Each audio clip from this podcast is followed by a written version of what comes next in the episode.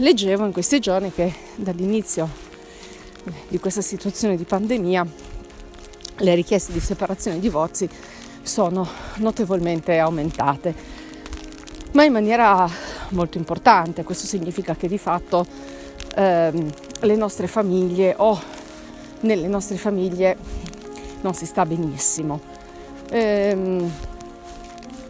Lo stare a casa, il permanere di una convivenza forzata per lunghe ore, si lavora a casa, si sta a casa, non si può uscire o si esce poco o si fanno anche attività sportive all'interno delle mura domestiche, di fatto ha fatto saltare molte relazioni di coppia. Perché? Mille motivi. La prima riflessione, almeno io la sento dalle persone che incontro nella mia pratica professionale, è che ci si era abituati a delle relazioni che funzionavano perché ci si vedeva poco, perché si transitava per casa, perché la casa non è più un nido accogliente, bensì un crocevia.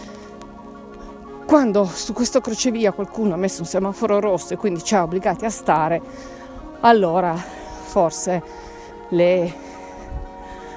i motivi di disaccordo, i motivi di conflittualità che magari abbiamo accantonato nell'arco del tempo, degli anni, tornano prepotentemente a bussare alla porta.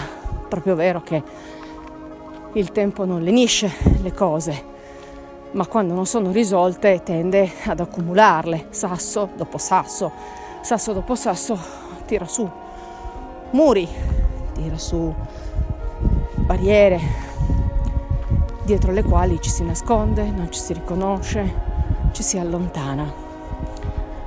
Tante cose ha portato questa situazione, questo anche confrontarsi con le persone con le quali noi siamo maggiormente in relazione e quindi a rivedere le proprie storie affettive, sentimentali, non solamente a romperle, ma sicuramente a rivalutarle, a riprenderle in mano, alcune volte con fatica e dolore, prendendo decisioni importanti e drastiche, altre che non sono da sottovalutare ma forse fanno meno notizia, anche a ricostruirle, a rimetterle in ballo. Buona giornata.